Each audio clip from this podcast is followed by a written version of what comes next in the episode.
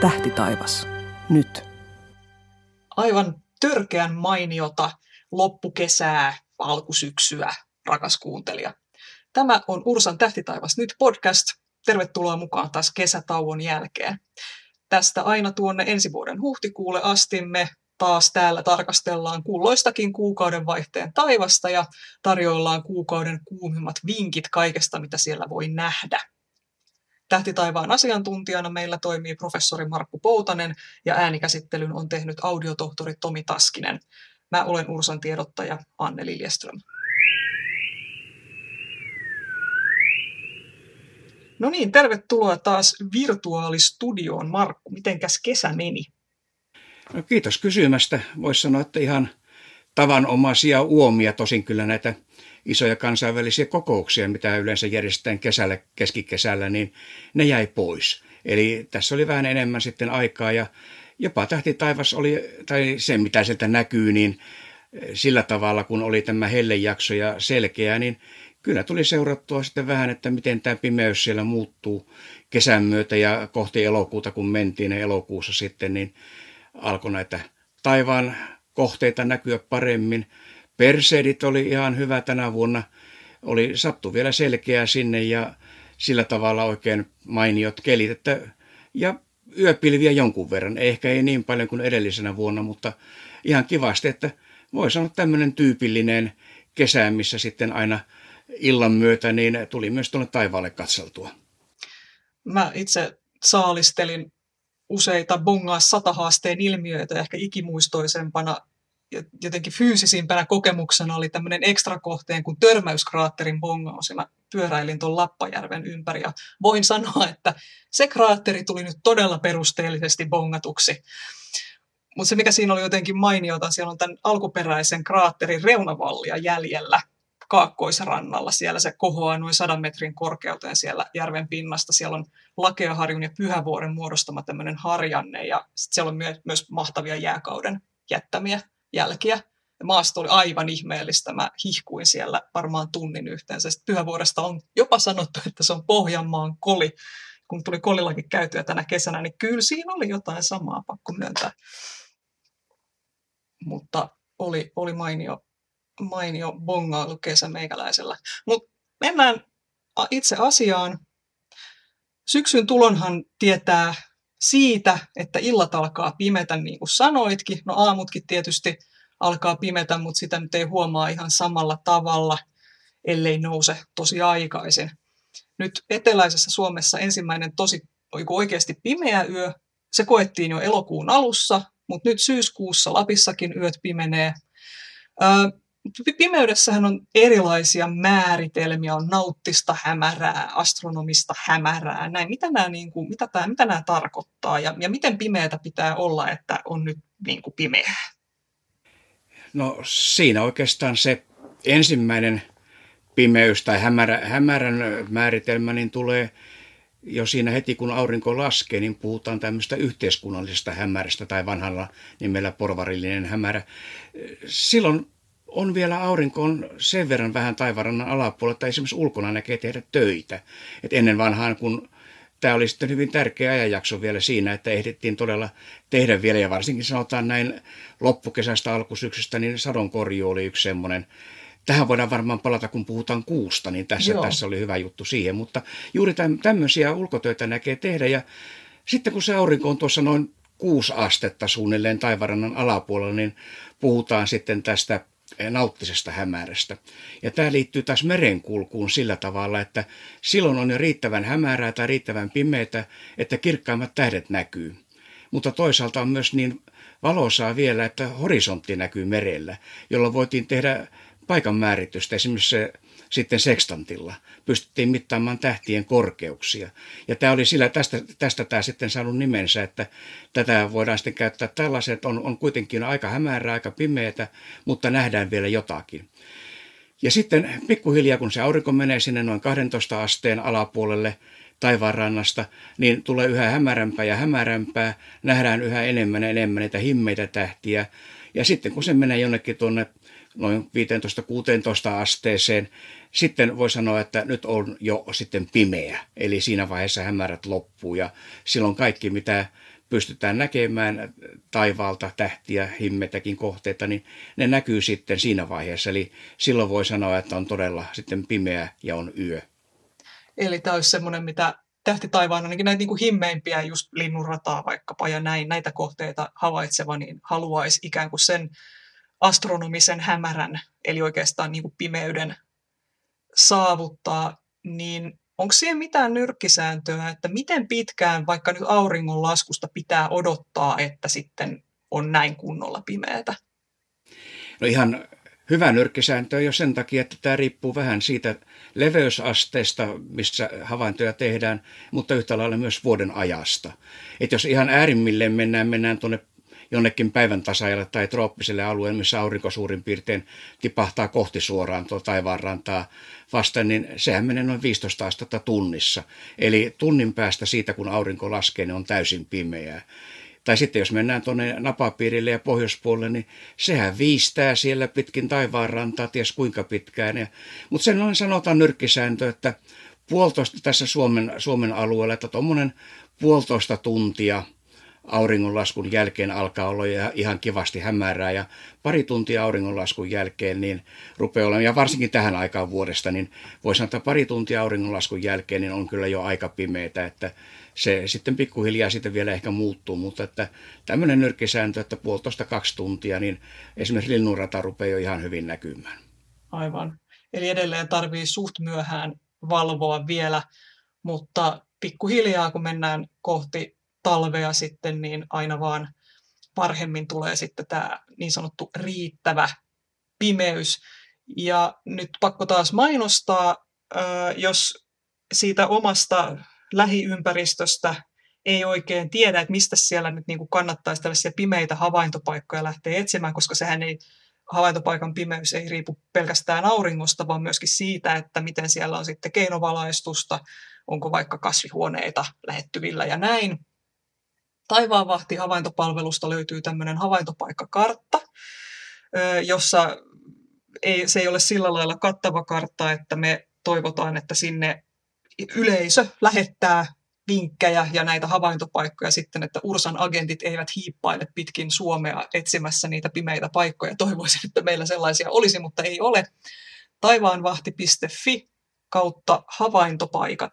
Sieltä löytyy kartta ja sinne on vähän sitten koitettu arvioida sitä, että miten pimeä tämä kyseinen havaintopaikka oikein on. Voiko sieltä nähdä linnunradan vai ei. Eli vielä toistan taivaanvahti.fi kautta havaintopaikat.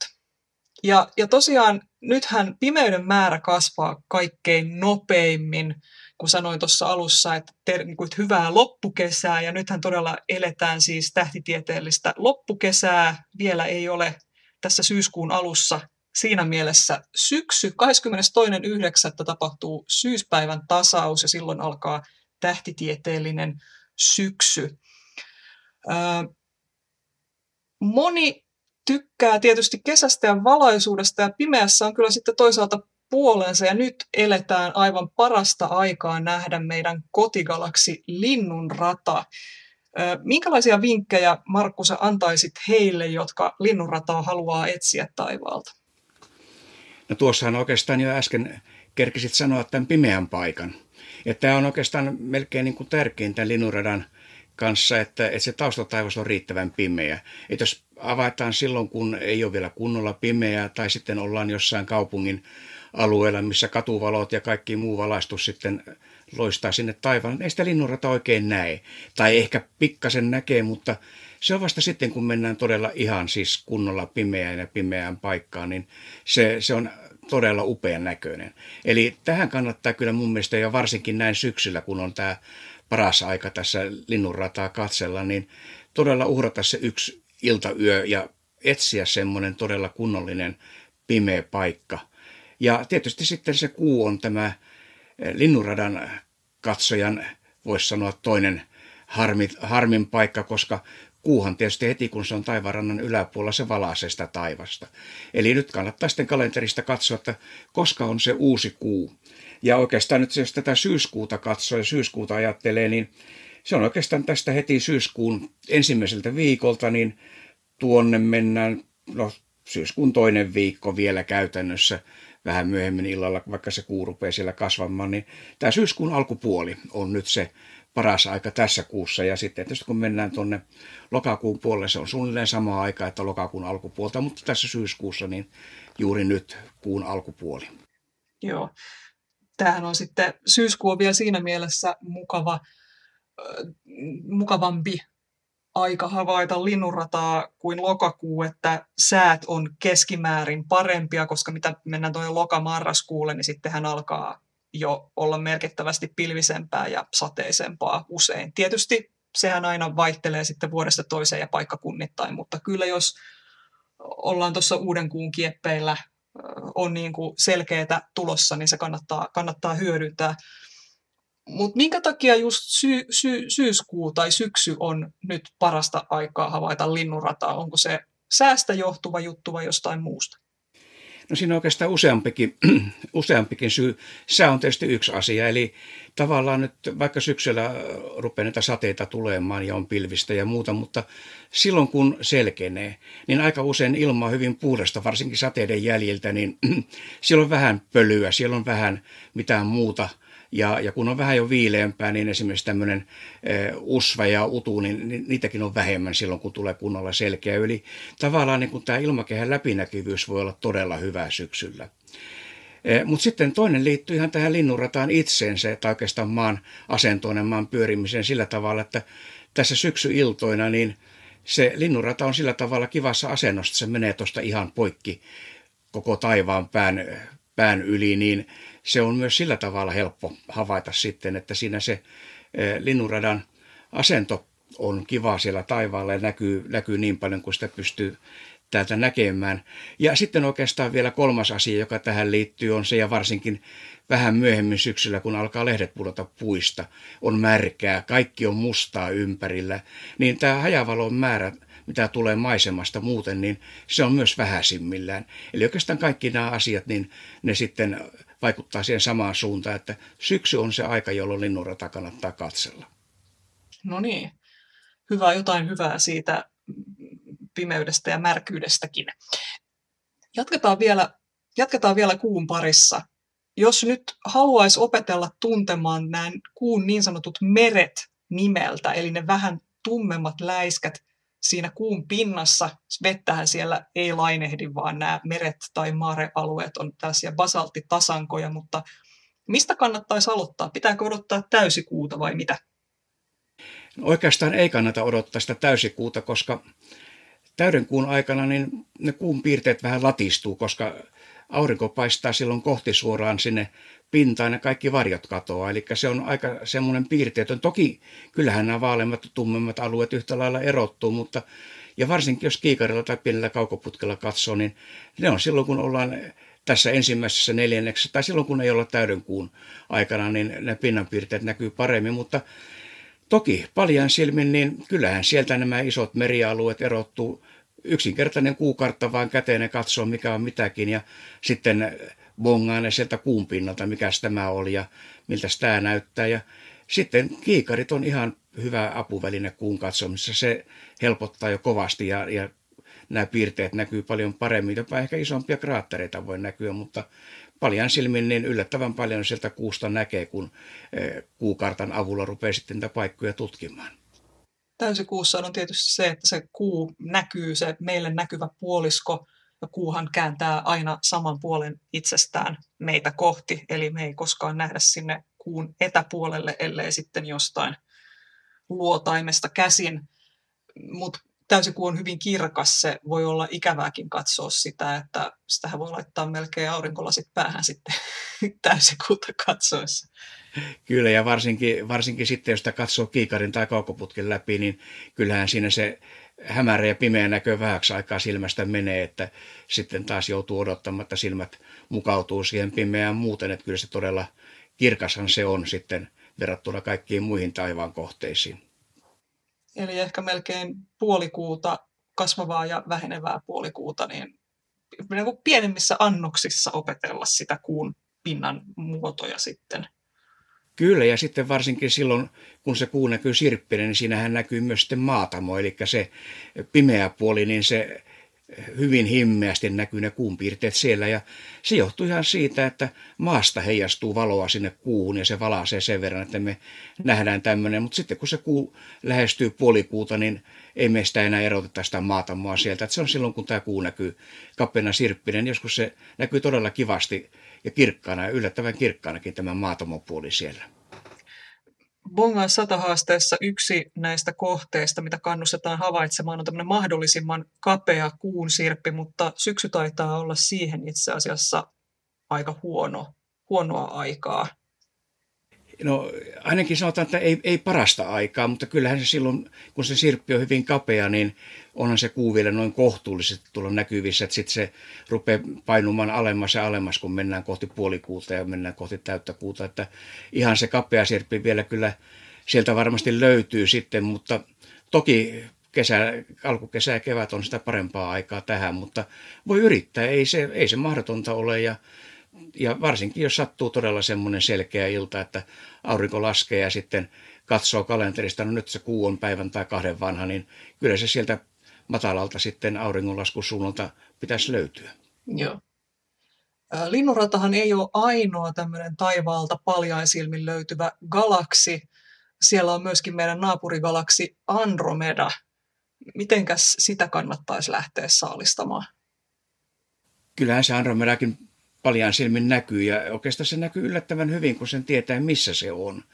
Ja siihen auttaa sitten tähtikartta, että tähtikartasta ja siellä joutuu sitten vähän opettelemaan niitä maisemia, että löytää Pegasus 4 ja löytää Andromedaan sieltä ja sitten hyppelee niiden kirkkaampien tähtien kautta sieltä tunnetusta kohdasta sinne, missä se eh, Andromedan galaksi pitäisi olla. Ja kyllä se sieltä sitten näkyy, jos sitä voi yrittää vähän syrjäsilmälläkin katsoa, että se silloin ehkä pikkasen kirkkaampana näkyy, kun että katsoo ihan suoraan. Että tämä on semmoinen tekniikka, mitä harrastajat aika usein käyttää himmeiden kohteiden löytämiseen, mutta ei se mikään mahdoton ole.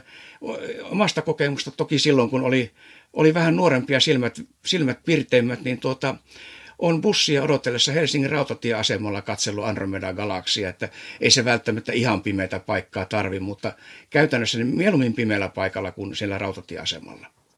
Mihin tämä perustuu, tämä syrjäsilmällä katsominen?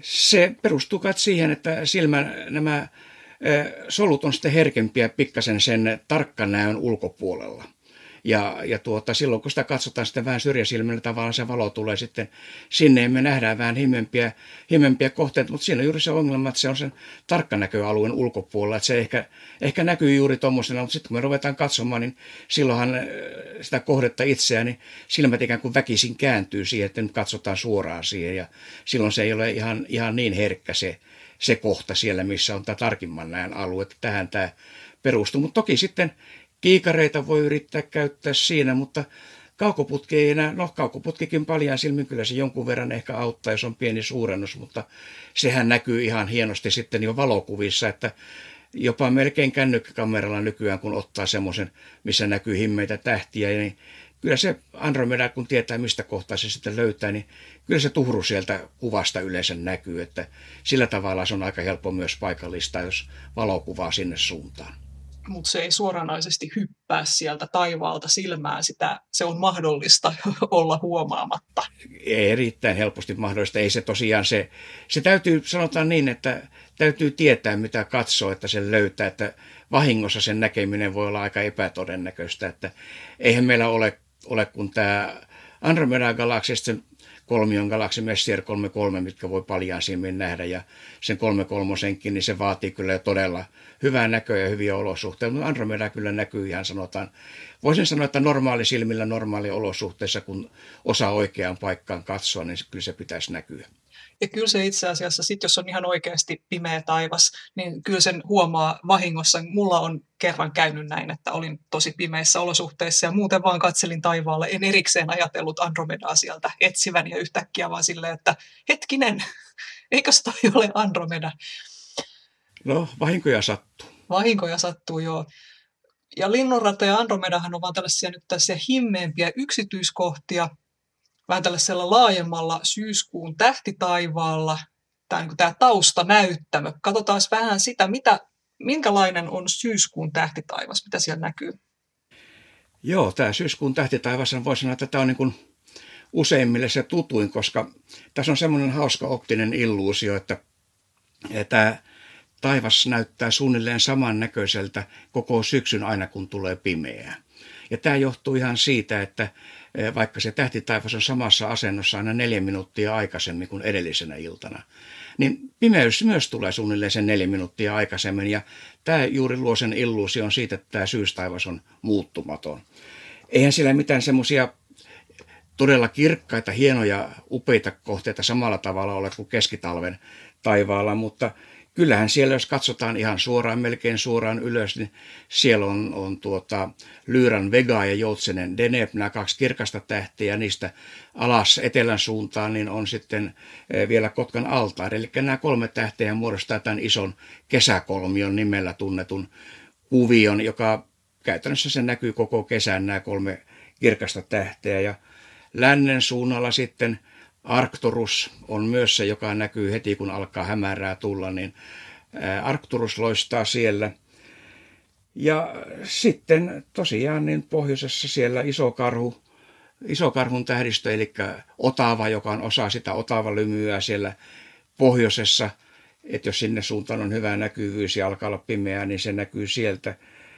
Ja sitten toki tietysti kun alkaa hämärämpää ja pimeämpää tulla, niin linnunrata pikkuhiljaa menee siellä aika suoraan pään päällä, niin vähän tuonne koillisen suuntaan on tuplaveen näköinen Kassiopea ja Perseoksen tähdistön vieressä, jonka suunnalta nämä elokuun kuuluisat Perseidien tähdenlennot tulee. Ja oikeastaan näitä syksyn kuvia on sillä tavalla hauska opetella, että kun ei ole vielä niin kylmä, ja sitten varsinkin, jos on pikkasen vaaleampi taivas, niin sieltä näkyy vain ne kirkkaimmat tähdet. Ei muuta kuin tähtikartta käteen ja opettelemaan. Sieltä, sieltä löytyy ihan kivasti nyt.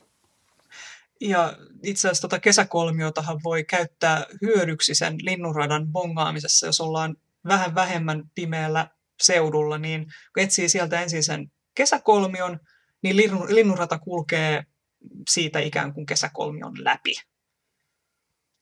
että se voi Ky- auttaa.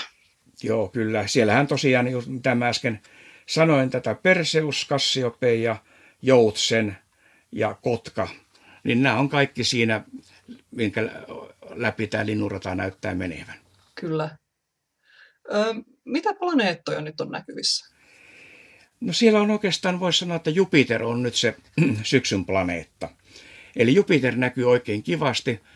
Ja se on nyt oppositiossa vastapäätä aurinkoa tässä tämän kuun aikana ja pikkuhiljaa sitten tuossa kohti joulua mentäessä se näkyy yhä aikaisemmin ja aikaisemmin tuolla etelän suunnalla. Ei kauhean korkealle nouse, mutta kuitenkin niin, että se, kun se on niin kirkas. Sehän on Venuksen jälkeen se kirkkain planeetta tai kirkkain kohde taivaalla sitten, niin se ei sitä voi olla huomaamatta. Multa on ehditty kysyä tässä nyt jo loppukesän aika, että mikä se on siellä etelässä se kirkas. No se on Jupiter. Ja sitten toinen, mikä ei ole läheskään yhtä kirkas ja vähän jää alemmas ja matalammalle tuota, Jupiterin tuonne länsipuolelle, tai niin kuin täältä katsottuna oikealle Jupiterista on Saturnusplaneetta. Eli nämä kaksi näkyy siellä nyt ilta- ja iltayön ja yön, yön taivaalla. Eh, Mutta tota, niin, siihen se oikeastaan melkein jääkin, koska sitten Mars on auringon suunnalla, ei se näy. Venus noin teoriassa näkyy, mutta se jää niin alas eh, iltataivaalla, että ei, ei me sitä täältä Suomesta käsin, niin varmaan, varmaankaan nähdä. Merkurius, eh, ei, sitä, ei sitäkään näe, että tässä syksyn mittaisten myöhempinä aikoina niin Merkuriusta voi nähdä, mutta että tässä ne oli, että ei, ei oikeastaan sitten näitä paljon silmin näkyviä, niin tällä hetkellä nämä jää tähän Jupiteriin ja Saturnukseen. Toisaalta hyvä puoli siinä on se, että no Saturnus löytyy sitten Jupiterin avulla verraten helposti, koska ne on varsin lähekkäin taivaalla, ja kun sen helpon Jupiterin löytää sieltä, niin sitten sen avulla voi lähteä saalistamaan sitä Saturnusta siitä oikealta puolelta. Ja sitten tietysti se, että ne ei ole esimerkiksi aamutaivaalla, vaan, vaan eikö ne ole suunnilleen etelässä keskiyön aikaan, että, ja näkyvissä sitten kun on kunnolla pimeätä, niin jo.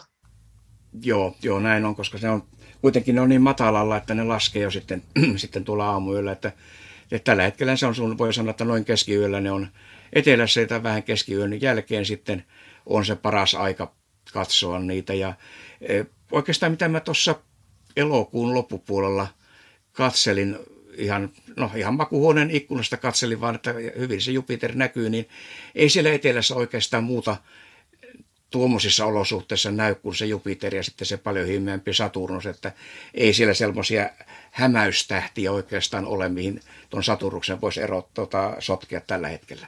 Totta, siellä ei ole mitään kauhean, kauhean kirkkaita tähtiä.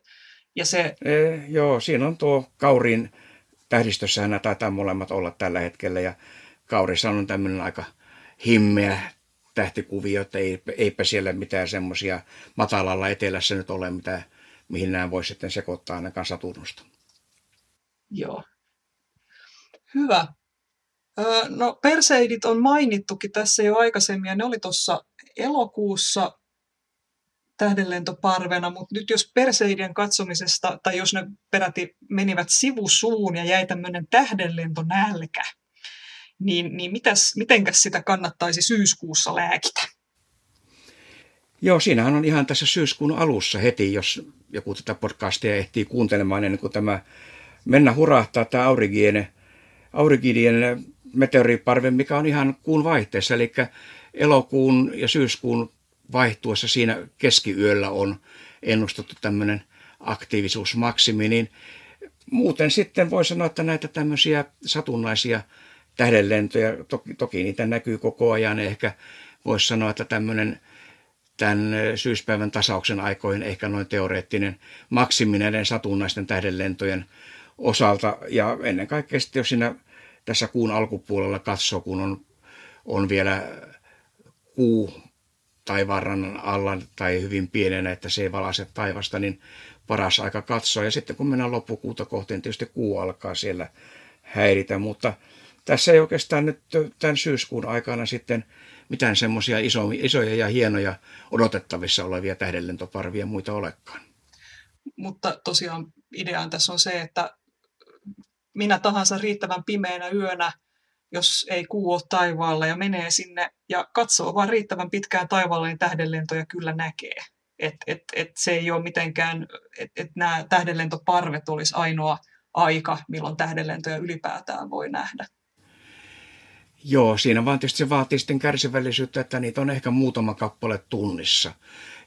Tämä keskimäärin näkyy ja sitten tietysti se, että kuinka hyvin just juuri sillä hetkellä osuu juuri siihen suuntaan katsomaan, kun se tähdenlento mennä vilahtaa. Mutta toisaalta taas sitten tämä, juuri tämä syyskuu voisi sanoa, että on semmoinen, ja ehkä vielä lokakuukin sillä tavalla semmoista aikaa, että ei ole, riittävä, ei ole, ei ole niin kylmä. On sillä tavalla lämmintä, että siellä ulkona tarkenee olla, että on paljon inhimillisempää toimintaa, kun sitten talvipakkasella seisotaan sitten jossain 20 asteen pakkasessa ja yritetään katsoa tähdenlentoja, niin se vaatii jo paljon enemmän sitten tämmöistä harrastaneisuutta, mutta että tämä syyskuu on sillä tavalla ihan kiva aika mennä ulos, katsoa tähti taivasta silloin, kun ei ole vielä täysin pimeitä. Että juuri tämän nauttisen hämärän aikana, niin siellä näkyy myös paljon satelliitteja. No niitähän ei tähdenlentoihin sitten voi sekoittaa, että ne menee hitaasti tuolla taivaan kannen poikki, mutta niitäkin näkee paljon, että satelliiteilla voi aloittaa ja sitten kun niitä siellä seuraa, niin siitä voi mennä vilahtaa tähdenlentokin jossain vaiheessa. Niin, sellaista mukavaa leppoisaa puuhaa, missä vaaditaan oikeastaan vain se, että on riittävästi päällä, eikä kova kiire minnekään, mitään havaintovälineitä, silmiä kummempia ei tarvita siinä. Mutta tässä mainitsit lyhyesti jo aurigidit, niistä voisi mainita vähän lisää. Aurigidit on siis normaalisti, ne näkyy joka vuosi, mutta se on hyvin vaatimaton tähdenlentoparvi, niin vaatimaton, että parhaimmillaankin sieltä tulee tunnissa ehkä niin kuin viisi tähdenlentoa. Mutta nyt on ennustettu tähän tälle vuodelle tämmöinen poikkeava runsastuminen niissä. Eli tuossa tiistain ja keskiviikon välisenä yönä 31.8.-1.9. heti puolen yön jälkeen on tämmöinen no sitä ei nyt tarkkaan voi sanoa, mutta puhutaan korkeintaan siis kymmenistä minuuteista, ehkäpä 20 minuuttia, jolloin odotetaan, että, että niitä tulee suunnilleen yhtä paljon kuin Perseidien maksimin aikana.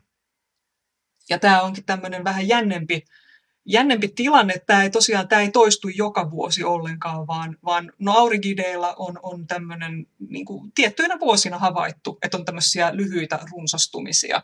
Ja nyt semmoinen on sitten ennustettu, että tapahtuu tänäkin vuonna. Markku, mitä siinä tällaisessa, miksi, miksi tällaisia poikkeusrunsastumisia voi tapahtua tähdenlentoparvissa?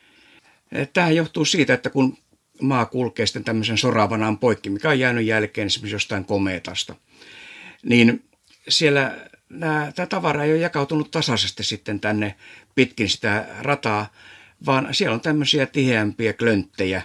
Ja sitten aina silloin tällöin niin maa osuu kulkemaan tämmöisen tihentymän läpi. Ja nyt esimerkiksi tässä tapauksessa tämä tihentymä on hyvin pieni, niin että se maa mennä hurahtaa siitä sitten puolessa tunnissa läpi ja me ei sitten nähdä näitä runsaampia tähdenlentoja ennen sitä eikä sen jälkeen. Se varsinainen vana on sitten vähän leveämpi, että siellä sitten kestää useampia päiviä, että mennään siitä kokonaan läpi. Ihan niin kuin Perseideilläkin se oli melkein, voisi sanoa, että pari viikkoa se aika, jolloin, jolloin niitä kivensiruja siellä sitten maahan osuu, mutta tässä tosiaan niin se on hyvin pieni ja pieni alainen tämä möykky, minkä läpi me kuljetaan, mistä sitten tulee se runsaampi tähdenlentojen määrä. Eihän tämäkään mikään varsinainen hurja tähtisade ole, mutta kuitenkin niin tämä on tämmöinen, jos on tilaisuus, niin voi sen puoli tuntia, tunnin siinä puolen yön seutuvilla ja sen jälkeen katsoa ja seurata, koska nämä on kuitenkin sillä tavalla harvinaisia, että eihän tätä todella näy kuin silloin tällöin ja on mielenkiintoista tosiaan myös seurata sitä, että kuinka hyvin tämä ennuste pitää paikkansa. Kyllä se aika ihmeellinen on, että pystytään tällä tavalla niin kuin tämän tyyppistä asiaa ennustamaan ihan, voisi sanoa melkein vuosia etukäteen jo tiedetään, että nyt tänä vuonna voi, voi olla odotettavissa tämmöinen, mutta aina se vähän jännittää, että kuinka hyvin se ennuste pitää paikkansa. Eli tosiaan, jos tuo yö 31.8.1.9. on sopivan selkeä ja, ja on joku pimeä havaintopaikka tiedossa, niin, niin, niin sinne, sinne vaan. Siellä vähän kuu kyllä haittaa näiden näkymistä, mutta sillä nyt ei voi mitään. Kyllä siellä ne kirkkaimmat tähdenlennot näkyy ja, ja ainakin tämä on semmoinen, että se on sitten se, on se parikymmentä minuuttia tai mitä se nyt sitten kestääkään, että sitä pidempään sitten ei tarvitse, ellei sitten näin muuten jää siihen taivaan lumoihin. Mm, tähdenlennot, nehän on itse asiassa ilmakehän ilmiöitä, että meille tulee avaruudesta, aurinkokunnasta tällaista pientä soraa ja murua ja hiekanjyvä tyyppistä asiaa, niin, joka sitten hehkuu ilmakehässä siinä, niin mitäs muuta ilmakehässä voi syyskuussa näkyä? No kyllähän siellä voi sanoa, että revon tulee, on se klassinen, mitä sanotaan, että, että syys, syyskuussa ja syksyllä nimenomaan tässä – syyspäivän tasauksen tienolla, niin on tämmöinen revontulten esiintymissä maksimi noin kuin vuosittain. Toki tämä riippuu valtavasti auringon aktiivisuudesta. Nyt me ollaan vasta menossa sitä auringon maksimia kohti, että ei, ei vielä sillä tavalla, mutta tilastollisesti tämä syksy on parasta aikaa revontulien katsomiseen. No sitten löytyy kaikenlaisia kangastuksia ilmakehän ilmiönä, koska alkaa tulla lämpötilaeroja maanpinnan tai vedenpinnan ja ilman välillä – sumua alkaa esiintyä erinäköisiä sumuilmiöitä, sumukaaria, sumuita vastaavia, no tietysti sateenkaaria yhtä lailla, jos sattuu tämmöisiä sopivia sadekuureja ja aurinko paistaa välillä, niin tämän tyyppiset ilmakehän ilmiöt voi olla tämmöistä aika tyypillistä syksyä. Se revontuliahan on esiintynyt jo eteläisessä Suomessa elokuussakin öö, nyt tänä vuonna, mm, mutta ja, ja se niin kuin sanoit, että, että nyt ollaan vasta menossa sitä auringon magneettista maksimia kohti tässä, niin kyllä sen huomaa sen auringon piristymisen jo siitä, että et, et viime vuonna 2020 yli puolet sen vuoden päivistä oli sellaisia, että auringon pinnalla ei näkynyt yhtään auringonpilkkuja. Ja tänä vuonna tähän asti pilkuttomia päiviä on ollut enää neljännes. Ja auringonpilkut on tämmöinen näkyvä merkki auringon magneettisesta aktiivisuudesta, eli, eli näiden pilkkujen runsastuminen on tämmöinen selvä merkki auringon magneettikentän voimistumisesta, ja sitä taas tarvitaan sit siihen, että revontulia voi näkyä eteläisessä Suomessa, sitten pohjoisessa Suomessa reposiahan näkyy auringon aktiivisuudesta riippumatta. Ja auringon magneettinen aktiivisuus se elää noin 11 vuoden mittaista sykliä, eli tässä on aivan normaalista tällaisesta jaksollisesta toiminnasta kyse, että välillä, välillä se menee, niin kuin magneettinen aktiivisuus menee minimiin ja sitten kasvaa taas 11 vuodessa ja sitten taas laskee siitä ja, ja, ja näin. Nykyisten ennusteiden mukaan auringon tämä uusi magneettinen sykli on voimakkaimmillaan vuonna 2025, ja näin ollen nyt sitten muutamia vuosia tässä kestää vielä, että näyttäviäkin revontulia on todennäköisempää nähdä eteläisessä Suomessa. Mutta revontulistahan ei tosiaan koskaan tiedä siinä mielessä, että voimakkaitakin reposia voi siis periaatteessa näkyä milloin vain, mutta se on paljon epätodennäköisempää, kun aurinko on vielä tällaisessa suht hiljaisessa magneettisuutensa vaiheessa. Mutta jos nyt olisi reposia syyskuussa tarjolla, ja kuten sanoit, niin syysku, syyspäivän tasauksen kieppeillä on tämmöinen tilastollinen runsastuminen niissä, niin, niin miten niistä voisi saada ennakkotietoa? Mistä, mistä kannattaa etsiä vinkkejä siitä, että nyt voisi olla revontulia nähtävissä? Ainakin tämä Ilmatieteen laitoksellahan on tämmöinen avaruussääennuste, missä ennustetaan myös sitten, oliko se seuraavalle kolmelle päivälle jonkinnäköinen aktiivisuusennuste siinä, että revontulia voi näkyä, voi näkyä todennäköisesti tai näkyy melko varmasti, riippuen juuri siitä, että mitä auringon aktiivisuudessa on tapahtunut. Me, meillähän on semmoinen pari-kolme päivää siinä aikaa arvata, minkä näköisiä revontulia tulee siitä, kun me nähdään, että auringon pinnalla tapahtuu iso massapurkaus, niin eh, miten se vaikuttaa sitten maan magneettikenttään ja, ja mitä me nähdään, niin eh, juuri tämmöinen kahden kolmen päivän ennuste jollain tarkkuudella on mahdollinen, mutta voi sanoa, että melkein paras tapa havaita revontulia on se, että aina kun illalla menee ulos vaikka sitä koiraa pissattamaan, niin katsoo pohjoistaivaalle. Ja jos on selkeä ja siellä näkyy jotakin, niin silloin, silloin se on paras tapa löytää niitä revontulia. Mutta toki juuri tämä, että näitä Netistä löytyy muitakin kuin tämä Ilmatieteen laitoksen ennuste ja, ja näkee sitten myös tämän ionosfääriaktiivisuuden tilaa, mutta se vaatii ehkä jo pikkasen enemmän harrastuneisuutta, mutta juuri se, että katsoo sinne pohjoistaivaalle aina kun on ulkona illalla, niin se on ehkä se paras tapa nähdä niitä revontulia. Tämä Ilmatieteen laitoksen avaruussääennuste löytyy osoitteesta ilmatieteenlaitos.fi kautta avaruussaa. Eli sieltä sitten vaan, jos revontulet kiinnostaa, niin kytikselle, sitä kannattaa seurata päivittäin, niin sitten pysyy kärryillä siitä, että et, et milloin siellä mahdollisesti olisi, olisi tapahtumassa. Me lähdetään nyt katsomaan taivaalle ja palataan asiaan sitten lokakuussa. Erittäin hyviä, selkeitä, pimeitä öitä kaikille.